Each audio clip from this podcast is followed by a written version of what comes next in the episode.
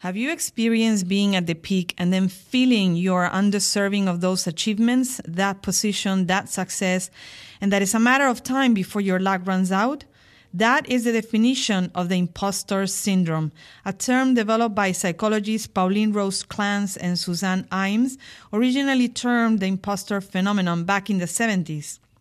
According to research, around 25 to 30% of high achievers may suffer from imposter syndrome, and around 70% of adults may experience imposterism at least once in their lifetime. So it affects many of us. And these feelings and these feelings flourish when we're successful and not when we're failing.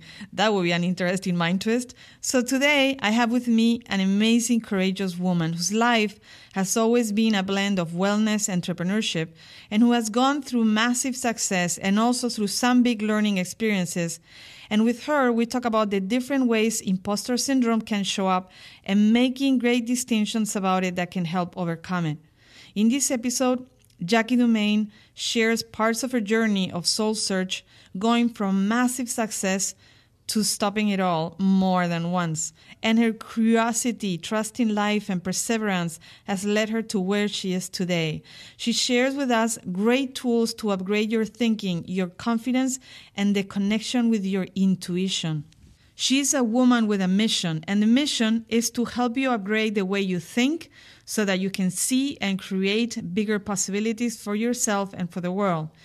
With her, we also talk about what is and what is not self sabotage, a distinction that can help you navigate those moments that feel really awful, heavy, confusing, chaotic, how to face self doubt. Powerful questions to ask yourself when feeling stuck or out of alignment self respect and how self care and self love will come from self respect. How to start answering the question, Who am I? which is profound. We also talk about boundaries and self esteem. We talk about toxic relationships and what can help to start walking away from them. The importance of communication to release shame and guilt. What can help us bring more compassion and unity in the world as a whole? We also talk about her launching of her elevation code, and she leaves us with a wonderful, powerful exercise to practice intuition, which in her case led her to an encounter with Simon Sinek. Okay, so this episode comes packed. So are you ready? Grab pen and paper. And if you're driving, make sure to take one key idea from all of this.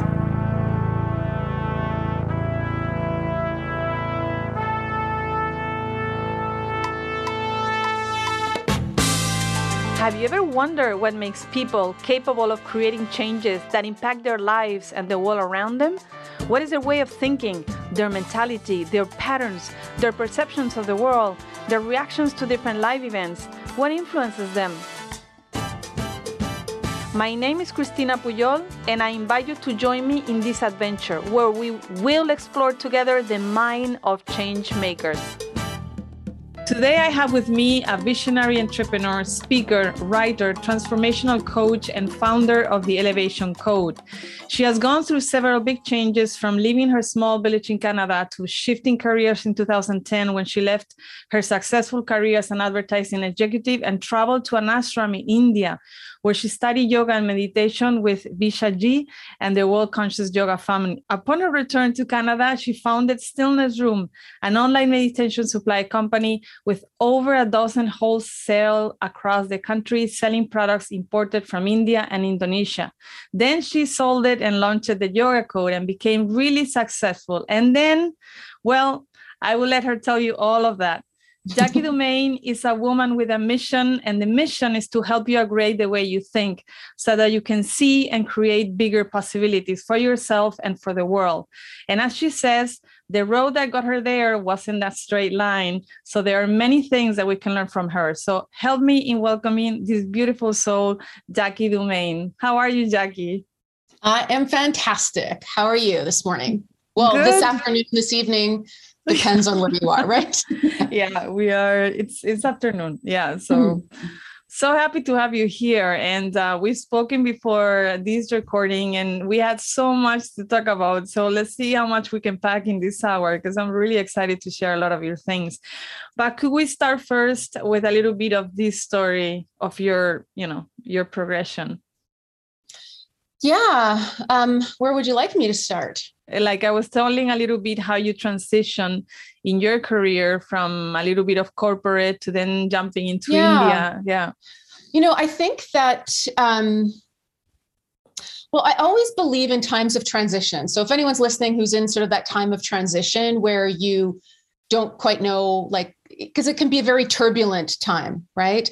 Yeah. I truly believe in like going back and looking at your life uh, like the pieces of a puzzle, right? I mean, we've heard that saying, I think it was Steve Jobs that said you have to collect the dots before you connect the dots.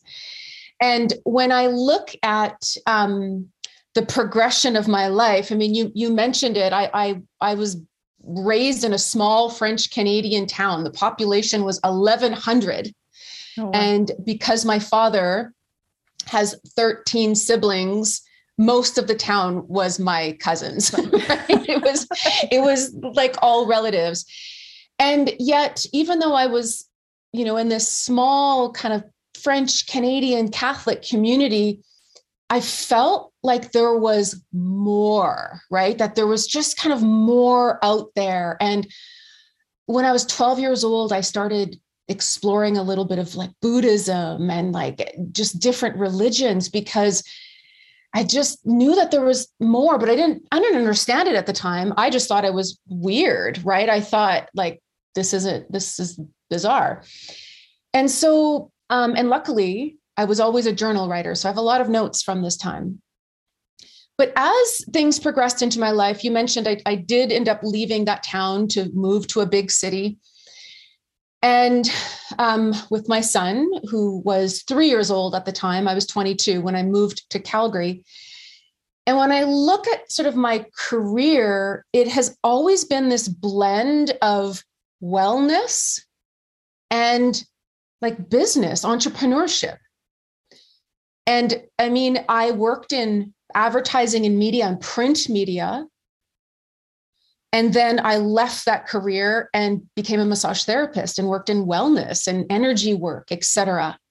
And then I went back and worked in advertising and media again, as you shared, and had quite a powerful defining moment in my life when I was working in this career. So I was really at the top of my game. So we're going to talk about two times that this happened, right? Where you're sort of everything on the outside looks like it's great. I was making money. I was successful. I had other media companies recruiting me. And yet something inside of me was just not aligned. And when we're not aligned, it doesn't matter what you have on the outside, you, you just start to feel really, really empty. And there was one defining moment I remember it was November of 2008 and I was in my car blocks away from the office that I worked in and I just froze like my hands were on the steering wheel even though I was parked. Tears were running down my face major panic attack I couldn't breathe my heart was pounding I honestly contemplated life. I'm like, what's the point in all of this? Because I had so much inner turmoil. I knew that there was more. Once again, I had that feeling of, I think I'm meant for more, but I don't know what that is. And when I was in that space in my car, and I'm just like thinking back to it now because it's still so vivid. I remember my Blackberry at that, the days of the Blackberry was just like dinging and dinging and dinging it was a it was a kind of a gray November day here in Calgary, and then the sun kind of peeked around the corner. And I always say this sounds cheesy, but it's true. The sun peeked around the corner, and I got this message that everything is going to be okay. So I got the message here, but my body didn't hear the message. I was still in panic mode. So I once that settled, I called my doctor's office right away and said I need to make an appointment because what had just happened to me was like I, yeah, it was a scary, scary experience. And the interesting thing is when I went to go and see her, and this is a doctor who's known me for a while, so it's not like I just met her. I shared with her what had happened. And within minutes, she just prescribed Effexor to me, which is a pretty hardcore antidepressant. Like immediately, she just said, You had anxiety, this depression, here's Effexor. And Christina, I, I think that happens a lot.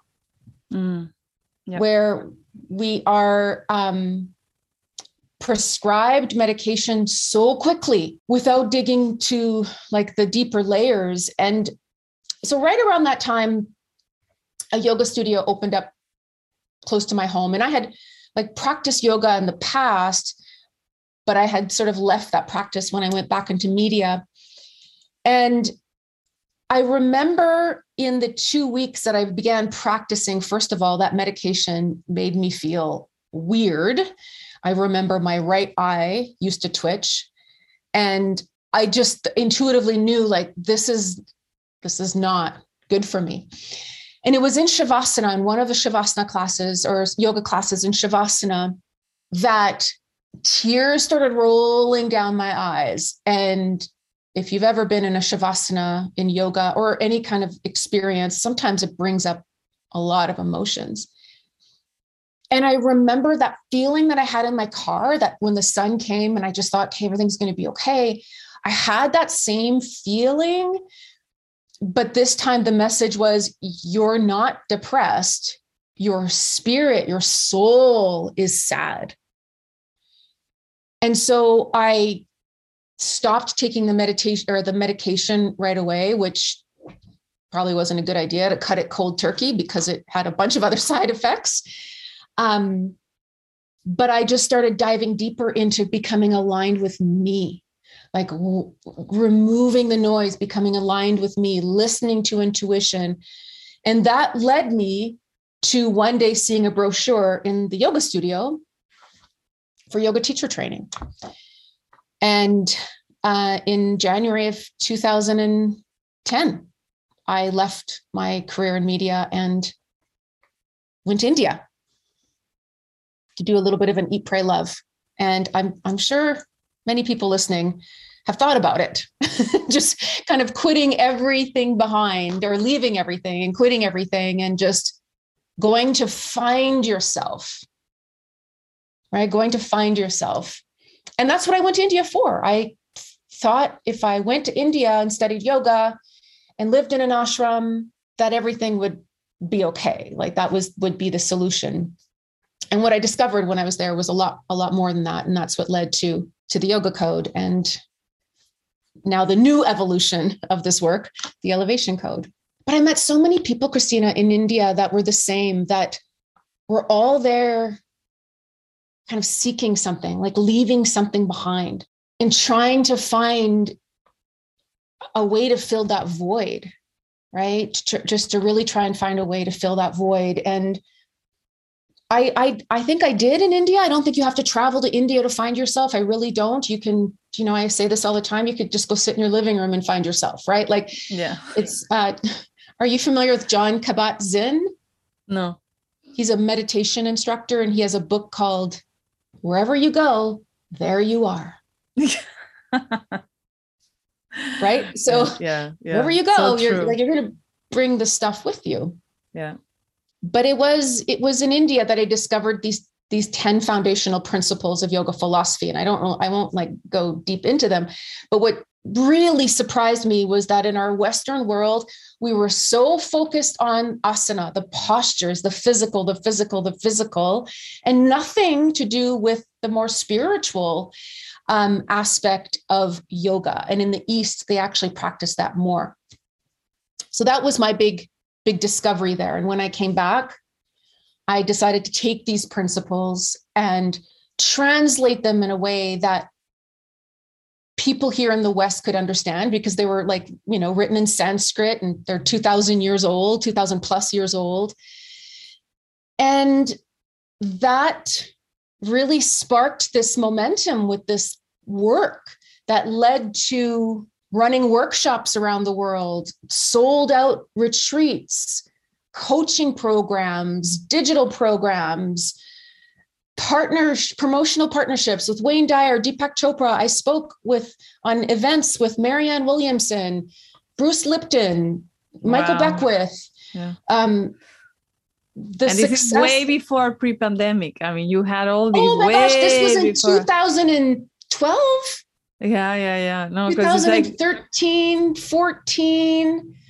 Um, yeah, it, it was it was a, a while ago, and but yet that same thing happened again as the success kind of came and the momentum was building really quickly I I kind of hit this wall and I think it's a combination of imposter complex. I started asking myself like who am I? You know, to do this to do this work. Um and I also thought that I had to like live as a yogi. I thought I had to sort of present myself as a yogi, I thought I had to throw out all my stilettos and only wear Birkenstocks. And, you know, I kind of joke about this, but I thought I had could never eat a croissant again. And I'm French and I had to only have like kale salad and I couldn't have red wine. I could only have matcha green tea. And I just felt like I wasn't living like authentically. And, you know, I'm going to encourage anyone who's listening to this, if you're feeling this sort of sense that your life doesn't fit, that there's pieces of the puzzles puzzle that isn't fitting, I'd encourage people to ask, like, where in my life am I not really living authentically? Where am I lying to myself?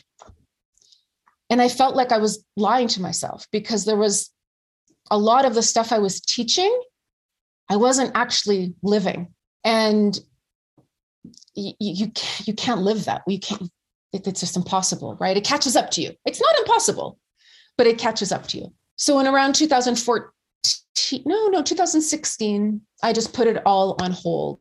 And this was another transition. I literally just ghosted everybody. I stopped emailing my email list. I stopped communicating with my clients. I didn't do any more workshops, retreats. I just put it all away. And but wasn't people looking for you? Like weren't people because if you had you know so many people around you or so many connections you know i i cannot imagine like shutting all that off. Well i didn't completely disappear right? I kept like i posted it on social media and um but i didn't ever i just stopped promoting the yoga code. Like the yoga code just died. And yes people were asking like what happened? Like after a few months like what what happened? And i just said I, I have to put this work down for a nap really just just to put it down for a nap. And in the meantime i was still doing something that i loved was which was like consulting and working with organizations that are making an impact in the world. So as a business coach as well um, that helps both entrepreneurs and organizations grow. Um, I was still doing something that I loved, and I still to this day do it and, and still love it because I get to see the impact that it makes in people's lives. And I think it's all about impact. But in the back of my mind, you know, the code, it was was always there. It was always there. And when the pandemic hit, I thought, oh, maybe this is the time to bring it back and there was always a piece that was stuck of like no it's not the right time. It's there was something about it that didn't feel right until the day i realized i didn't want to call it the yoga code anymore because these principles go so much deeper than yoga. And in fact i took the principles and i manipulated them a little bit and changed them and was inspired by this ancient wisdom but then i made it my own that's relevant for today's world. And i think I mean, you see this all the time, Christina. Look at all the people you connect with on your podcast. Everyone wants to elevate a little bit. Mm-hmm. We're all looking for ways to how can I think differently? How can I, you know, upgrade my mindset? How can I be kinder human being? How can I have deeper relationships? How can I stop being so attached to the stuff in the world and start being more connected to what's more meaningful and more purposeful? So I changed the name to the Elevation Code, and um, that's that's the new work that I'm bringing out into the world now. And what's important about this story and we we touched on this a little bit the last time we spoke is like there's there isn't as you said there's not this like steady upward motion that sometimes right when we're at like the most successful part or when we're right about to reach it we we crash right? And and that could be self sabotage and i actually talk a lot about that in the elevation code program. It's it's called samskaras in yoga philosophy these patterns that we do to sabotage ourselves. So i believe some of it's self sabotage and i also believe that some of it is life telling you wait wait just wait. Not yet not yet. You're not ready yet. Like don't go that way. Like don't do that yet so I'm going to force you to to put that all on hold or to present you with you know something in your life that's going to hold you back a little bit. And I think it's important to see those experiences that feel really awful in the moment, like they feel heavy and confusing and why is this happening to me and turbulent and chaotic as a sign that there's like there's something better to come. And in this thing in this part you talk about the imposter syndrome. So there is a mix and like you're saying on the one side you may be sabotaging yourself which is the imposter syndrome and on the other hand you have life figuring out a way for you to take the path in a different way that you had planned. But a lot of people suffer from imposter syndrome. What can you do or what can help you to not make a full sabotage because some people they sabotage and they don't get back up. Uh, so absolutely. Um i actually worked with tanya geisler is her name. She is um an expert in the imposter complex and was actually my coach. And i i fully believe in always working with a with a coach because they help you see your bullshit right? and a good one will call you out on it. Yeah. And she truly is an expert in the imposter complex, and she's got a TED talk on it, etc. And imposter complex can show up in so many different ways. Mm-hmm. It can show up in like that we don't show up. I mean, imposter complex could have taken over you and said, "Well, who am I to start a podcast?" Yeah. Right? Like, who am yeah. I to be doing this? Yeah especially um, with, with shows... my accents. Exactly. Yeah yeah yeah, so yeah. many ways when we yeah. when we want especially when we're on the verge of starting something that like we, we're excited about. Um, procrastination. Perfectionism. Perfectionism is a huge form of the imposter complex and that is something that i am you know working on every day because you know I, I, can be a perfectionist in so many different ways. And i've been practicing it a lot this week in particular. As i sort of launched the elevation code there was a couple things that i put out there. I'm like ah oh, this isn't perfect. And i just thought i don't care. Like i don't just get it out into the world. Because if we just wait for I have to have the right education. I have this has to be perfect, or I need a website, or I like I need this social media presence. I need perfect branding. I need, you know, all these stories that we tell ourselves are just sort of an excuse to hold us back from really putting our gifts out into the world you know i started the, this podcast with a motto. It says lean into imperfect action. And i had to repeat it every single day because i launched it in a week. So there was a lot of imperfect actions. And every day i told myself lean into imperfect action. Lean into and that's the way to move forward. You know sometimes you cannot get it the way that you want but you are walking and you are moving. And i think that's important to to lean into because that's going to make it you know easier and easier to keep walking. And if we wait until everything is there we won't start many times like you're saying. Yeah. Absolutely. And i mean uh, like you you're a perfect example of that. To start a podcast and launch a podcast within a week i mean that takes so much courage so much courage because there's other you know there's other um, forms of the imposter complex that might have shown up there for you and one of them is like the inner critic so we like become really critical of ourselves there's part of the imposter complex as well. And again, this is all from my work with Tanya, the coach, my coach, um, the people pleaser. Like we just want to like please everyone else. And you know, at the end of the day, what I've started to realize as I even on social media, I'm, I'm playing around with doing reels and you know, and and at first I thought, okay, like I have to have this perfect. And now I'm like, oh, that posted in the wrong way and the cover image didn't show up. I should delete it. And I'm like, no, I don't care. And I think we need to almost realize too that people don't care as much as we think they do. They're not yeah. scrutinizing us as much as we think they are. And if we let all of that hold us back, we'll just never, you know, really kind of step into the spotlight and shine what we have to shine in the world. Yeah, so important.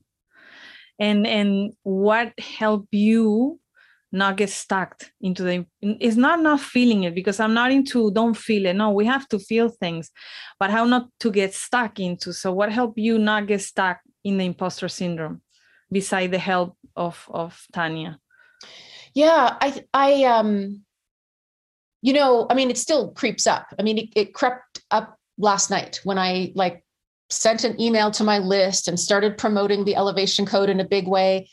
I had a bit of a moment last night I thought, what am I doing?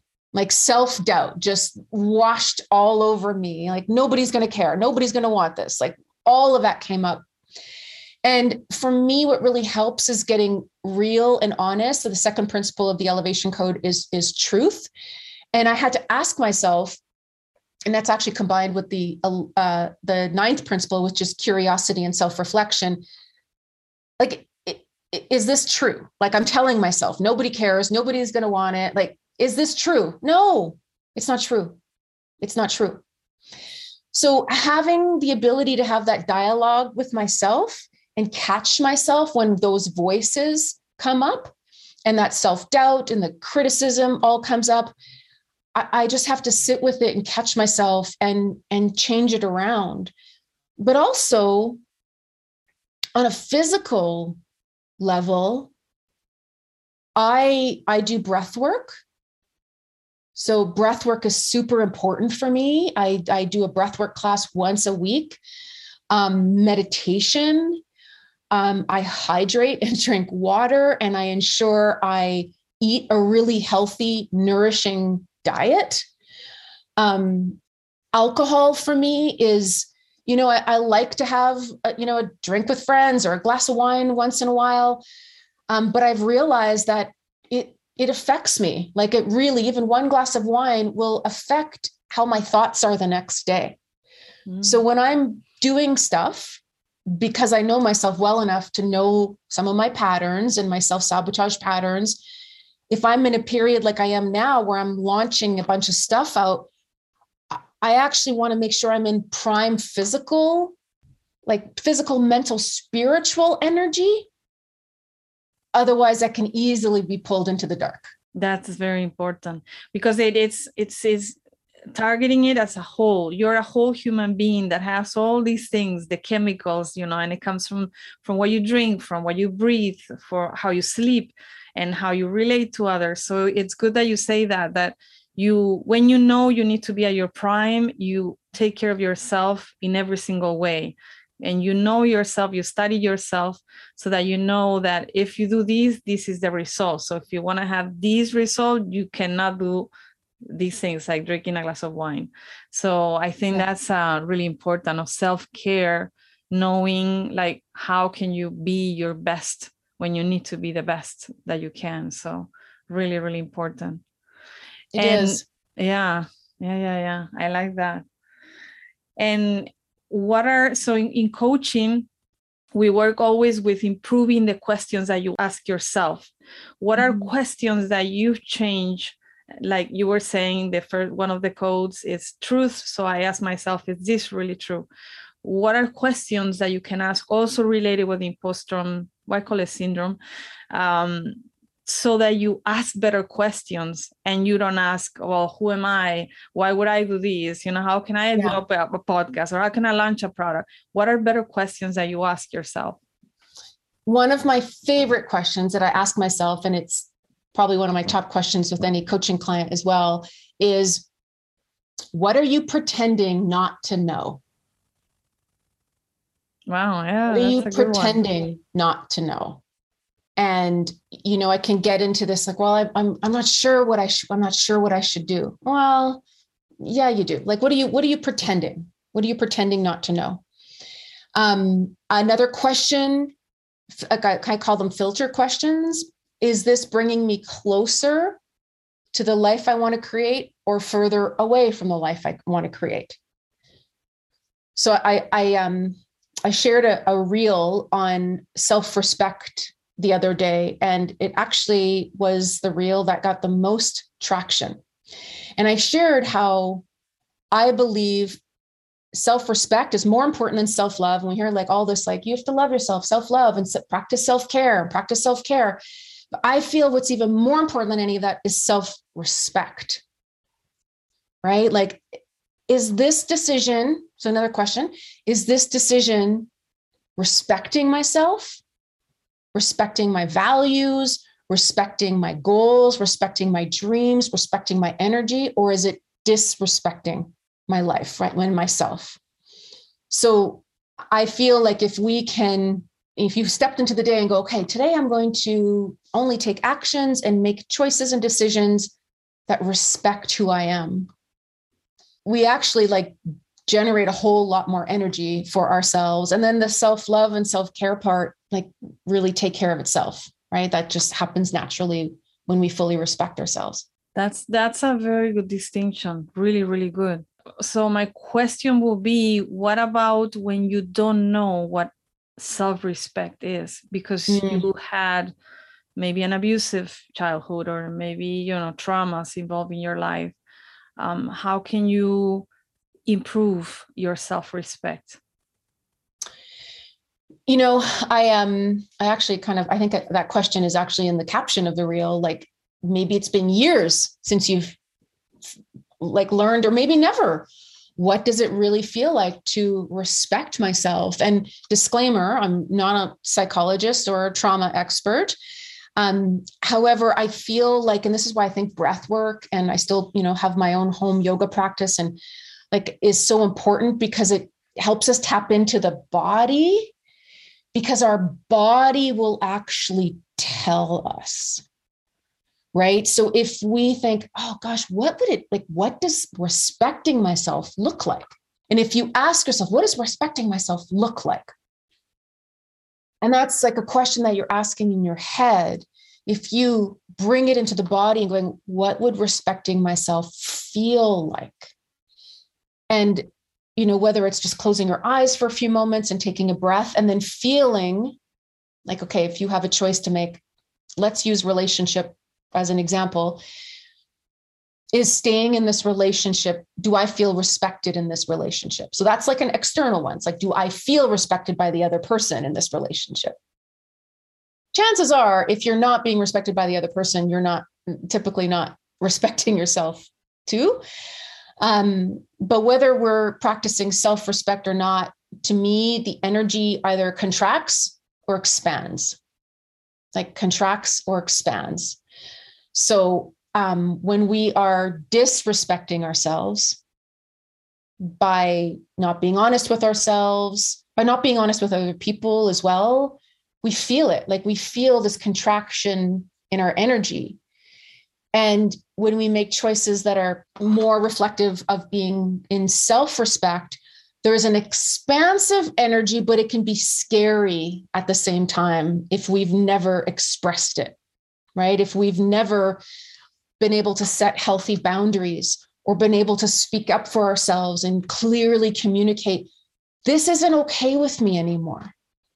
And I there's a lot of work out there on boundaries now, right? Like we're learning a lot more on boundaries. I mean, I didn't 10 years ago, there wasn't a lot of talk on boundaries. There's more of it now. And I think that there's people that are kind of getting boundaries mixed up with a little bit of ego in there. Like I'm setting my boundaries. And like almost doing it from a place of like this harshness. And setting healthy boundaries for us is it, it to me there needs to be like a gentle energy to it so that you're honoring what you truly need rather than um, kind of stomping your feet like a toddler and just like saying the words but not actually following through with it in our hearts because yeah. you need to have both right mm-hmm. we could say it but if we don't act on it then it causes more pain i think in, in this thing in boundaries when you haven't learned as a kid because of whatever situation that you were in i think for me it means realizing what's your space and what's somebody else's space. What's your experience what's somebody else's experience? Where you know what you should be expressing you know it's like where is me? Where is me? And until where do i reach? And and i'm not talking about energy we, you know because we can go with these in many yeah. directions. Yeah. And uh, but if you know one of my previous guests um he he he he suffered child trauma and he was saying how for him to express himself meant unsafeness like that's when he got beaten. So he learned not to be himself. Yeah. so there his boundaries were so trespassed that he could not be him because that was already like so i see it you know visually as this is us you know this is my physical space and and somebody went under there. So now i need to learn you know where do i really start because where I thought I started or never existed, I actually exist. So I have to figure that out. Yeah. You know, that that's how I see boundaries yeah. is, is, to learn, okay, where where is me? And and if I was stepped on, me is is gonna be in the wrong place. And it might not even be where I am. I, I took myself out of me to be able to survive. And now Absolutely. I need to learn yeah. again to put myself there. Yeah. I like that question, like where, like where is me? And I did this little exercise with myself a few years ago when I was, and this could be a really fun practice for anyone who's listening that might be thinking, like, I don't really know who I am, right? Because I haven't practiced boundaries. I was like told what I wanted, I was told who I was, I wasn't allowed to be who I was. Um, is to start with very small things like um, I just started a notes like on my iPhone of all the things I absolutely knew about myself. And so I wrote things like, I don't like country music. Okay, that's just one thing. I've just never really liked country music. So I wrote that. I, this is one thing I know. I don't like country music. I don't like the color, like for like clothing or whatever, like pale pink. I just have never really liked baby pink as the color. And so I would write that I don't like pink. And it it actually just sort of when we think, well, I don't I don't know who I am, like what do I like, what do I not like? Just start with the most basic things. Like I don't like blue cars. If I were to buy a car, I just would not buy a blue car because I don't like blue cars. And as you start to write down the things that you know absolutely you don't like or you do like, then you you can step into that. Well, I'm, I'm more confident. I know this stuff for a fact. And then the bigger things start to reveal themselves. That's a good thing. Yeah, it's a good exercise. Yeah. And if we go to talking about self, self, self-respect, and now we go to self-esteem, how do you define self-esteem? And and um, i know we talked a little bit about a story but i don't know how much you want to share of your own story but how do you define self-esteem? Self-esteem to me i mean even just going back to those questions like what do i know to be true about myself? Self-esteem is having the ability to not waver from any of that right? Like say let's say i don't like the color pink and i'm shopping with someone and they're like this oh that looks beautiful on you. That dress looks amazing on you. You really need to get the pink dress. You really need to get the pink dress. Self-esteem is having the ability to stand true with no i'm going to get the red dress. That's the dress that i want. I also believe that um, and i've studied a lot of Caroline Myss's work. I love her work on self-esteem and intuition. When we have a low self-esteem we have a really hard time following our intuition. I believe everyone has intuition. We all have strong intuition. Um, sometimes we hear it, sometimes we don't. Sometimes we follow it, and a lot of times we don't. And self esteem is also the ability to trust that inner guidance, to fully trust that inner guidance. Because in essence, trusting that inner guidance is trusting ourself right? That that inner wisdom is a combination of us of us as as humans as like physical humans as spiritual humans it's like energy all combined. And when we're lacking in self-esteem we have a really hard time trusting ourselves and then others. And um, and then eventually we have a hard time just trusting life. And if anyone you know has ever said life is just unfair. It's out to get me. All these things happen to me all the time I would dig into self-esteem, right? And and where someone lands on on the self-esteem meter because if if there's if self-esteem is like from 0 to 10, um I'm definitely not at a 10. I know that. Um I'm a lot closer than I was I would say even 3 months ago. Like 3 there's been a lot of shifts in the last 3 months and and I'm definitely closer to 10 than I was 5 years ago um, but there's been times in my life that you know have been pretty low on the self-esteem scale. And i i know that because i can just look at all the choices i made and the people i surrounded myself with. Do you feel then that uh, self-esteem is like it goes up and down? So it's not always like okay i'm building my self-esteem and the same thing that we were talking at the beginning of the episode is not linear going up or exponential and going up but rather like a little mountain with a lot of hills going up and down going up and down or I absolutely feel like it could be that on the way up and down, up and down. I know, like personally for myself, I would just like some even self esteem, right? so that our our base level, base level, yeah, higher base level, right? Yeah. That you know, whenever I get to this base level, like I don't want to fall fall below that because we're always a work, we're always a yeah. work in progress, right? We're, yeah. we're none of us are perfect. Um, and I and I feel like when we practice it it starts to get easier because then our confidence builds and we see what happens in our exterior world when we have self esteem. It's like, oh, life works a lot better when I am, you know, stand. I, I don't really like the word power has an interesting vibe for me. You know, sometimes it's like stand in your power. I'm like, well, what does that, what does that really mean? And you know there's a, a lot of messages like take back your power and i'm actually going to be um, speaking at a, a women's retreat in a couple of weeks and i'm going to be talking about this whole take back your power concept and my question is going to be like, have you ever given your power away to someone? And there's going to be people who will say, yes, right? I've given my power away. I'm like, really? Did you actually physically, you, you saw them take your power? Like you actually physically saw them? Like, what does your power look like? Like if someone took your arm away, you'd be like, oh, like my arm's gone. They have my arm. They took my arm. They like took my shirt away. Oh my gosh, like my shirt's off. They have my shirt. They took my shirt away. I don't feel like we ever give our power away. We just forget it. We just forget that it's it it is us. Like it is us. We just forget. And um, you know, generating the ability to remember that, which is tied into self esteem, which is tied into confidence, which is tied into intuition, which is tied into trusting ourselves. It's just remembering that, like, it's all, it's all here. It's all here. That's that's an interesting way. I never thought about it that way. And I think I read one time, I forget from which book, but I love this sentence and it's tied to what you're saying. It says, for me, like confidence is not a thing, it's a result. It's a result of your actions. And so if you do actions that are in favor of you and the things that you want to do, then you start getting more confident.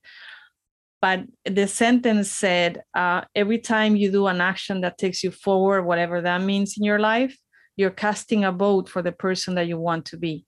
So mm. it's like going into elections and you're voting for yourself, but for yeah. that person that you want to be and you want to bring it into the present, you know. So I love that thing of casting a vote. And that's what you're saying. You you you didn't stop being Now people will say that I stopped being myself, but you just forgot or you stopped practicing, but it is there. Nobody really took it away. You just stop practicing or stop acting or stop uh, being, you know, your full power and just let somebody else take all of that. But absolutely. Yeah. I know that this is sort of a podcast that might involve video and, and or that some people won't be able to watch it. So i'll verbally kind of like you've seen these matryoshka wooden dolls right? Yeah yeah. So I, I won't like open it and go through it but i i use this a, a lot as a prop. I like to use props when i teach concepts. And like literally if you you know take off all the layers that little part in the middle that's our power that's our confidence that's our self-esteem. It's it's always there. We just yeah. kind of cover it yeah. with layers of stories and beliefs and experiences. And the only way we can like rediscover it is is not to ignore this stuff because when we ignore it it actually just gets bigger is to practice that curiosity and that self-reflection of why did i say that? Why did i make that choice you know what was the purpose of that? And you know just always asking ourselves questions that, that reflect on on our day on our week on our year. And as you start to dig a little bit deeper into you you get to know yourself again. And once you get into toxic relationships for whatever reason and you stop being yourself you stop you know acting your full potential what can help you to start walking away or you know changing so that you get out yeah. of those toxic relationships well i have experience in this category um some pretty vivid experience and you know part of the reason when i put the yoga code all on hold years ago was i was in a relationship with someone who would chip away at me every time I started becoming more successful. Who do you think you are? Oh, you and your social media. Like you only post on social media to get attention. And oh, your little yogi friends. And it just chipped away at me. And I considered myself someone to have really high sense of confidence my whole life. You know, even as a young girl, I just I thought I would do something and I just you know, did it. Like move to a new city with a three year old as a young mom, like whatever I thought of, I'm like, I can do that. And I would just do it. And here I was in a relationship where I allowed someone to chip away at me to the point of I, I thought I believed it. I started believing it. And some personality types in toxic relationships are just very, very clever and skilled at having you believe the lie that you're not good enough. And and these kind of relationships though can also be highly addictive. When we have that kind of trauma bond we were talking about trauma right? That we almost get energetically attached to that trauma to that toxicity. It becomes normal. It becomes a way of life. And it took me a few times to try and get out of that and what what really helped for me is making the you know just getting to the realization that enough is enough.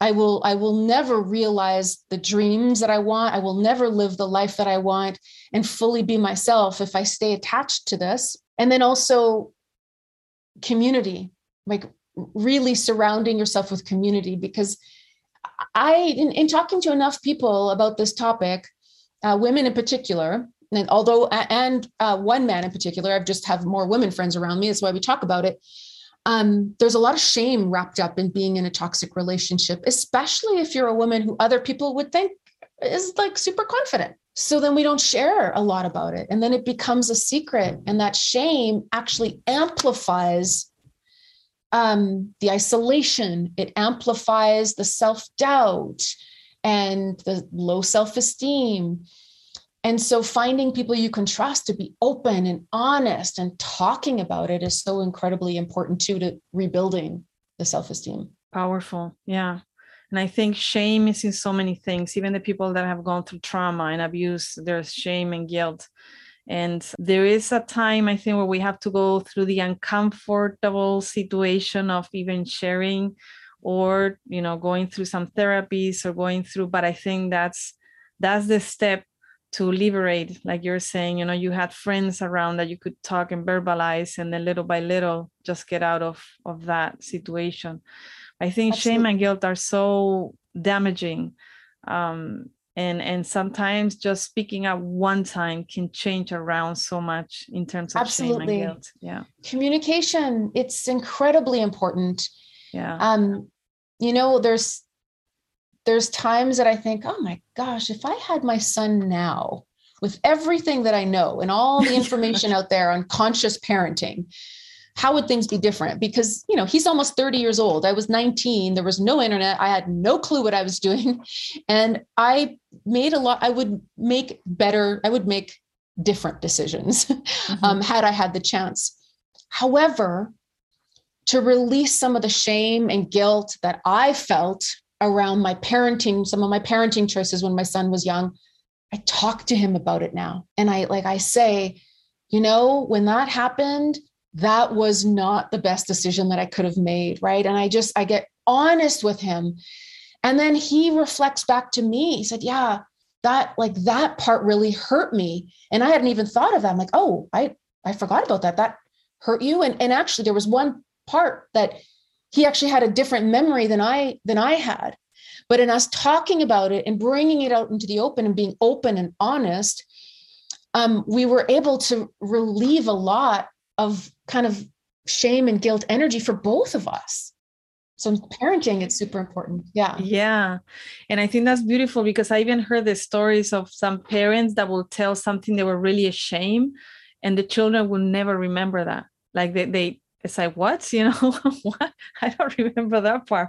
And they have had this shame for a long time you know and then vice versa you know children that were really hurt by something the parents were not even aware you know so they're like why didn't you ever say i'm sorry it's like i wasn't aware. So these communications yeah. are so important in any relationship for that matter yeah. Yeah i um i remember interviewing a parenting expert um on how these principles of the elevation now called the elevation code could be used in parenting. And you know there's respect there's truth there's i mean there's so many of them. And um I, just i think it's so cool right now to see all the parenting tools available out there. Um, but the bottom line is, we all have the biggest tool, and that's just opening our mouth and being honest and communicating from a place of kindness and love. Yeah. And uh, can you share with us a little bit about the elevation code because you're launching soon? I don't, well, I don't know when this podcast is going to be released yet, yeah. but uh, but you're just uh, getting it back out there again. Yeah, you know, I'm um April 13th. Um, so whenever this this launches, I'm actually just taking a very uh, small group of 12 people through this new evolution of the work, right? So I've updated it and I'm and I'm going to be testing some new concepts out. And so I wanted to keep the group quite quite small. So there's a ton of feedback and interaction, and it'll be a 12 week program. Um, but moving forward, you know, it, it will be sort of more open to the general public and that that might be more of a self-study version as well for people who want to do it that way um, and it will definitely be group coaching and also one-on-one coaching um, for those who prefer the more intimate aspect of it. Um, but for now i'm just taking a small group as i as i really refine the mm work before yeah. bringing it out into the world in a big way. And in those uh, codes which is one that has really impacted you? Okay so um, i was actually thinking about this yesterday. There's there's two of them really the biggest one for me has been the one well it's called i call it temperance. And temperance is the concept of moderation or even like restriction. And you know people hear the word restriction and it's like feels well that feels restrictive. Um, but temperance is knowing when you've reached that point of enough. Like I, i've reached the point of enough. And that could be in what you're eating, how much you're working, um, how much you talk, how much you exercise, even. Um, it's really knowing. Uh, and the way that I describe it is if you have a campfire that's burning and it's burning perfectly, and there's a lot of energy and there's a lot of heat on the campfire, and then you put a log on it. And that's okay, right? I mean, the fire will start to burn around it and it eventually starts to build again. But then you put another log on it, and then you put another log on it and you're putting the logs on way too quickly and the energy the fire just snuffs out And this principle of temperance is really understanding that no, I need to let this fire burn a little bit. It's, it's not ready for more. I don't need to add another thing. I don't need to, you know, have another cookie, although it's not always about food, but you know what I mean, right? Yeah, like yeah. I don't need to have one more thing that I can actually just let my life be right now. I can just let it be. That's a good one actually, because it's the opposite. Like you're saying, is everybody's like, how can I do more? And this is well, maybe this is not the time to do more. It's the time to do less. It's the time to yes, stop. especially in the world pause. of personal growth.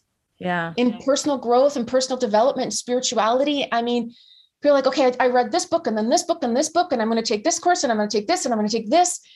And I would see it when I was running workshops and retreats. Um, I I would actually I had one woman who just like wanted to come to every retreat, and I actually told her like, let the work integrate. Yeah. Like you have to actually, if you if you read the book, you, you put it down and then practice what you've learned.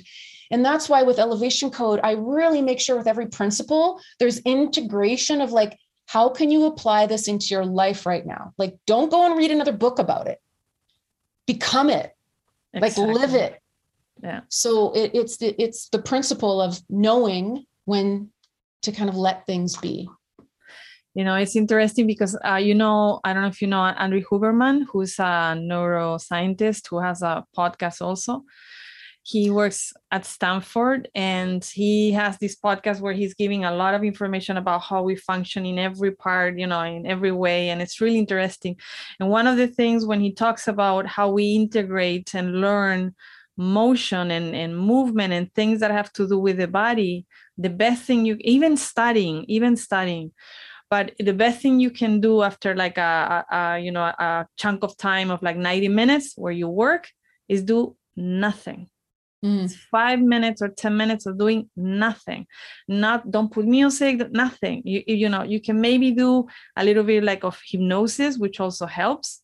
But yeah. if you just lay down and do nothing your brain is integrating you know what you were saying. So even our bodies are wired to do nothing to integrate you know? So i think that is so important. And i have a friend uh, Cuenda Lima, who also he's he's uh, he has this sentence that he always talks about. He's he's very spiritual, and is stop, observe, absorb, integrate. Like there's a part where you have to integrate. So it's the absorption is the integration. Yeah. and i think that's so important. It's a so that's a powerful thing. And what was the second one? Now i'm curious. Well actually it is curiosity. Oh, good. it's curiosity this principle i used to call it self-reflection it's principle number nine and as i've been updating the work i changed to curiosity because self-reflection is very much like on the self, mm-hmm. right? However, curiosity, we can get curious, which is a form of self reflection, curious about why did I do that? Why do I say that? Why do I have this pattern? Why did that person trigger me? It's becoming, it's the art of being curious about ourselves, but also about other people, right? Being curious about the world, right? And I feel like if we can, um, start to ask other people questions like tell me about that like tell me what that's like for you right when we look at you know how the world is shifting and there's so much that we don't accept there's a lot of judgment and intolerance. And if we can stop and ask us get curious we can start to understand how other people are feeling. And then that's what brings more unity and compassion in the world as a whole right? Getting curious about others other cultures other genders you know just uh, uh, just getting curious. Um i feel like if we're just living on our own world and only curious about ourselves we forget we're all part of everything so if the focus is only on us we forget about everyone else and that's what creates creates a more disconnected world Wow, I could keep on going and talking for a long time, but I, I want to be respectful of your time. And I know there's so much to learn. Uh, you had such an amazing experience you know helping businesses helping so many people working on tuition on spirituality on the world you know also the body. So there's so much to learn. Everybody that is listening you have to follow mm. jackie domain and also with what she's bringing out with the elevation code. I'm, I'm really uh, looking forward to when you put it more out there and we can all learn from that. Thank you very much for your time. Jackie is there anything else that you want to share before we have to say goodbye? Hmm. I would um, hmm. maybe I'll like leave everybody with a little bit of an assignment, a soul assignment for the for the day. And it's going to be on on intuition. Because again, intuition is tied into self-esteem, confidence, etc. And it's a little exercise I used to give my clients, and uh, they found it really fun. Is to pick one day where you only follow your intuition like you follow your intuition. And I suggest get out of the house and like maybe go to a neighborhood you haven't been in, like block off an afternoon and and almost act like a tourist in your own city, like go to a new a new neighborhood and just follow your intuition. Like where should I park? What stores do I go into? What people am I drawn to? Would I strike up a conversation with a stranger and just trust like any little nudge that you get. And I, I practiced this the first time. It was in New York City in 2011.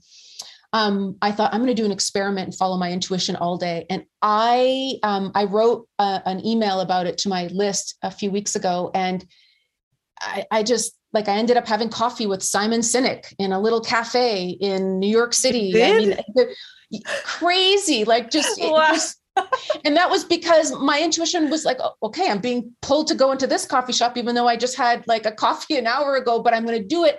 And sure enough, he was there. And the funny thing was that the next day, well, he was speaking at an event that I was at. And it was a like a huge event. And I remember when he was done speaking, there was a lineup to go and talk to him and get every, you know, to sign the books. And I was like, ah, my intuition was like, I'm not getting in this lineup whatever. I'll I'll connect with him at another time. And then I do this experiment. He's still in New York. Sure enough, I walk in and he's sitting at the cappuccino espresso bar all by himself. And so I sat with him. He gave me a Start With Why coin. And the funny thing is that the next day he was getting on a plane to fly to Calgary, where I'm from. Oh, wow. Um, to drive to Banff in the mountains to do a speaking engagement. So the experiment with intuition you just never know what's going to happen who you're going to meet what messages you get. And i would encourage everyone to to practice that. It's it's a fun assignment. That's an amazing story. If, if for nothing else at least you will get amazing stories. Exactly exactly. Yeah. wow. I can imagine going to Sinek and saying my intuition told me that i should meet you here. Yeah, exactly. That's yeah. great Mm-hmm. That's cool. Everybody, please try that. It sounds like a great experiment. Actually, I'm going to do it too. so I'll tell you, Jackie, what happened. yeah, do it. Well, thank you. Thank you. Sending you a big, big hug to you from here, from Spain. Thank you, Christina. I'm sure we'll talk again soon. Yes.